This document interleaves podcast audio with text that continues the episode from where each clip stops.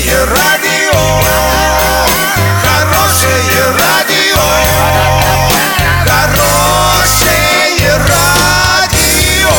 Радио Шансон. В студии с новостями Олеся Колпакова. Здравствуйте. Картина дня за 30 секунд. Матч хоккейного клуба «Южный Урал» и хоккейного клуба «Ермак» закончился массовой дракой. 10 марта команды КВН поборются за Кубок главы Орска.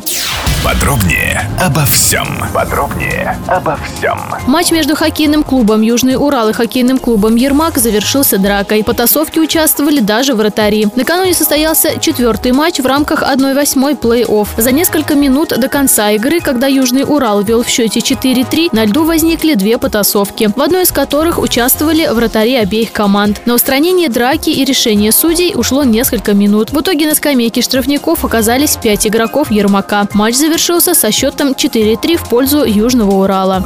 10 марта в 18.00 в ДК «Нефтехимиков» состоится фестиваль открытия юбилейного 10 сезона игр Орской лиги КВН на Кубок главы города. В этот день среди команд участников определят лучшие выступления и лучшую шутку, а также назовут состав сезона Орской лиги КВН. Справки и заказ билетов по телефону 300 976. Категория 16+. Доллар 56.37, евро 68.91. Сообщайте нам важные новости по телефону Ворске 30 30 56. Подробности, фото и видео отчеты доступны на сайте урал56.ру. Олеся Колпакова, радио «Шансон Ворске».